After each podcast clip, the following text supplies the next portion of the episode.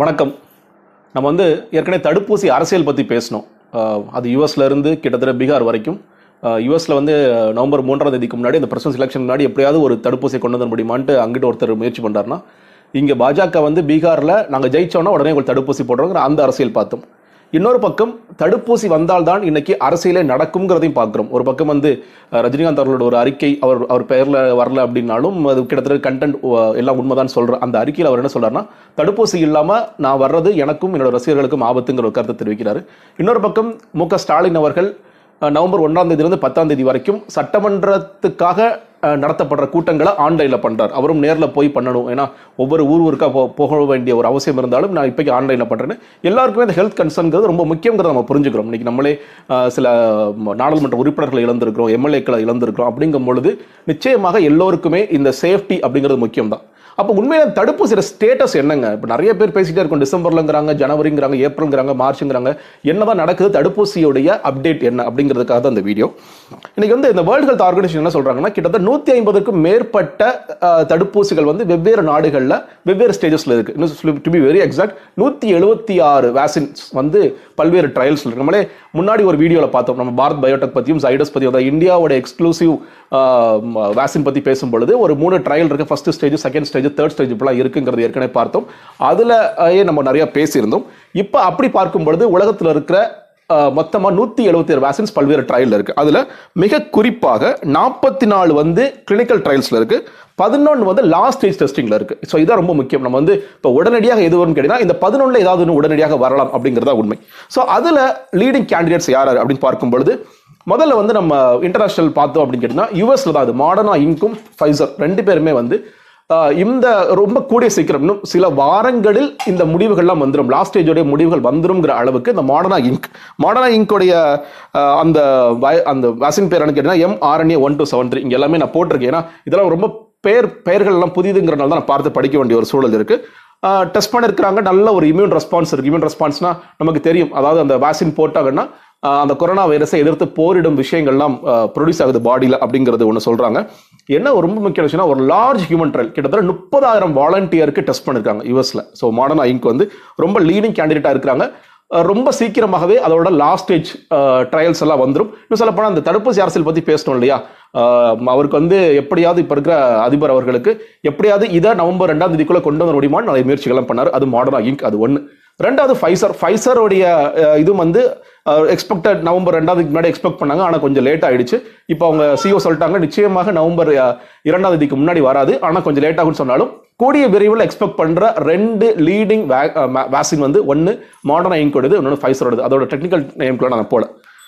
ரெண்டாவதாக நம்ம எல்லோரும் உலகமே எதிர்பார்க்கிறது இந்தியா குறிப்பாக எதிர்பார்ப்பதுங்கன்னா யூனிவர்சிட்டி ஆஃப் ஆக்ஸ்போர்ட்ல பண்ற இந்த கோவிஷீல்டுங்கிறது ஏன்னா நம்ம நிறைய பார்த்துருக்கோம். வந்து நிறைய நேரங்களில் பிரேக்கிங் நியூஸ் வரும்போதெல்லாம் கோவிஷீல்டை பத்தி நம்ம நிறைய பேசியிருக்கோம். ஏன்னு கேட்டிங்கன்னா இந்தியாவோட சீரம் இன்ஸ்டிடியூட் வந்து அவங்களோட ஒரு டைப் வச்சிருக்காங்க. ஸோ ஒரு large number of vaccines produce பண்ண முடியும் அப்படின்னா அது அங்கே ட்ரையல் ஓகே ஆயிடுச்சு சக்ஸஸ் அப்படின்னு கை காமிச்ச உடனே இங்கே வந்து உடனடியாக வேக வேகமாக மில்லியன்ஸ் அண்ட் மில்லியன்ஸ் ப்ரொடியூஸ் பண்ண லட்சம் லட்சமாக நம்ம ப்ரொடியூஸ் பண்ணுற அளவுக்கு நம்மள்ட்ட கெப்பாசிட்டி இருக்கு. சீரம் இன்ஸ்டியூட் ஏற்கனவே நம்ம இந்தியா வந்து நிறைய வேக்சின்ஸ் இந்த மாதிரி ப்ரொடியூஸ் பண்ணி இன்னும் சொல்லப்போனால் பல நாடுகளுக்கு நம்ம சப்ளை பண்ணிட்டு இருக்கும்போது எல்லோருமே கூர்ந்து கவனிக்கிற ஒரு வேக்சின் வந்து இந்த ஆக்ஸ்போர்ட் யூனிவர்சிட்டியோடைய அந்த கோவிஷீல்டு அப்படின்னு சொல்லலாம்.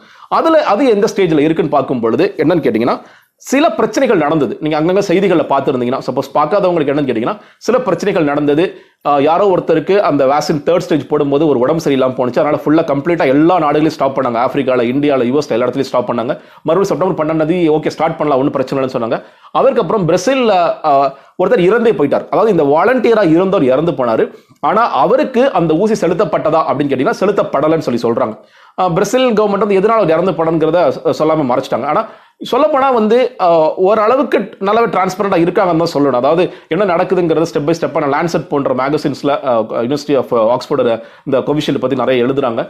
தொடர்ச்சியாக வந்து நல்ல ஒரு ரிசல்ட்ஸ் கொடுத்துட்டு இருக்கு ரெண்டு சொல்கிறாங்க ஒன்று இம்யூனோஜெனிட்டி இம்யூனோஜெனிட்டி முன்னாடி சொன்ன மாதிரி உடம்பில் எதிர்ப்பு சக்தி நிறையா வர்ற அளவுக்கு அந்த வேக்சின்ஸ் ப்ரொடியூஸ் ஆகுது. இன்னொன்று ரியோக்டோஜெனிட்டிங் சொல்கிறாங்க அதாவது நம்ம லோயர் சைடு எஃபெக்ட்ஸ் இருக்கும் இல்லையா? இந்த ஒவ்வொரு மாத்திரைக்கும் ஒவ்வொரு ஊசிக்கும் சைட் எஃபெக்ட்ஸ் இருக்கு. அந்த சைடு எஃபெக்ட்ஸ் வந்து ரொம்ப ரொம்ப குறைவாக இருக்குது மிக முக்கியமாக இது ரொம்ப வயதில் குறைவானவர்களாக இருக்கட்டும் வயதில் மூத்தவர்களாக இருக்கட்டும் எல்லோருக்குமே ஒரே மாதிரி தான் நல்லா இம்யூன்ஸ் ப்ரொடியூஸ் ஆகுது.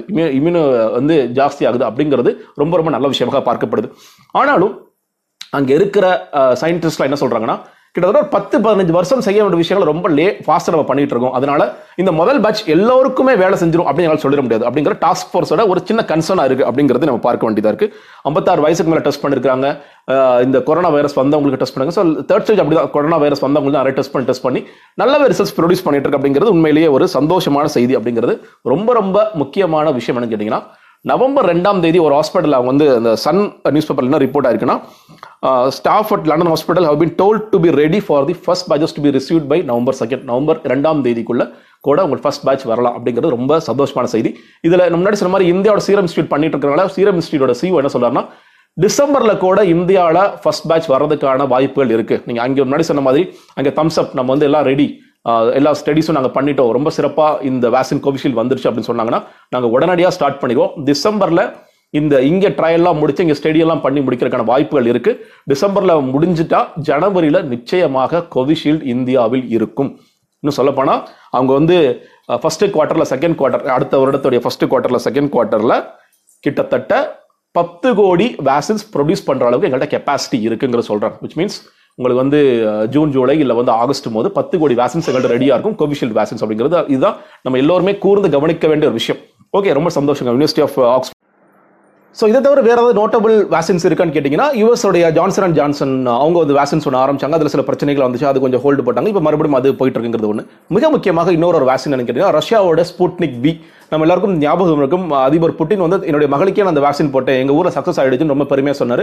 அவர் எவ்வளோதான் பெருமையாக சொன்னாலும் டபிள்யூஹெச்ஓ அதை ஏற்றுக்கல இப்போ தான் டபிள்யூஹெச்ஓக்கு மறுபடியும் அப்ளை பண்ணியிருக்காங்க அது சில அப்ரூவல்ஸ்லாம் இருக்குங்கிற பார்க்குறோம் இங்கே இந்தியாவில் டாக்டர் லெட்டிஸ் லேபரேட்டரிஸும் மேன்கைன் ஃபார்மாவும் சேர்ந்து அந்த அவங்களோட ஒரு டீல் போட்டிருக்காங்க. இது வந்து நாங்கள் தேர்ட் ஃபேஸ் ட்ரையல் இங்கே பண்ணுறோம் ஆந்திரா மகாராஷ்டிரா போன்ற ஊர்களில் பண்ணுறோம் பண்ணதுக்கப்புறம் சக்ஸஸ்ஃபுல் ஆனிச்சுன்னா இதையும் எடுத்துக்கலாம். இது கிட்டத்தட்ட ஒரு மார்ச் போது ரெடி ஆகும் அப்படிங்கிறது ஒன்று சொல்கிறாங்க ஸோ ஒருவேளை கோவிஷீல்டு லேட் ஆகுது இல்லை கோவிஷீல்டு வந்து ஒரு பத்து கோடி வருது அப்படின்னா இது ஒரு சில கோடிகள் எல்லாமே சக்ஸஸ்ஃபுல் ஆச்சுன்னா ஸோ இந்த மாதிரி பல்வேறு வேக்சின்ஸ் வர்றது நல்லது தான் மக்களுக்கு ரொம்ப சீக்கிரமாக போய் சேரும் அப்படிங்கிறது மிக முக்கியமான விஷயம்.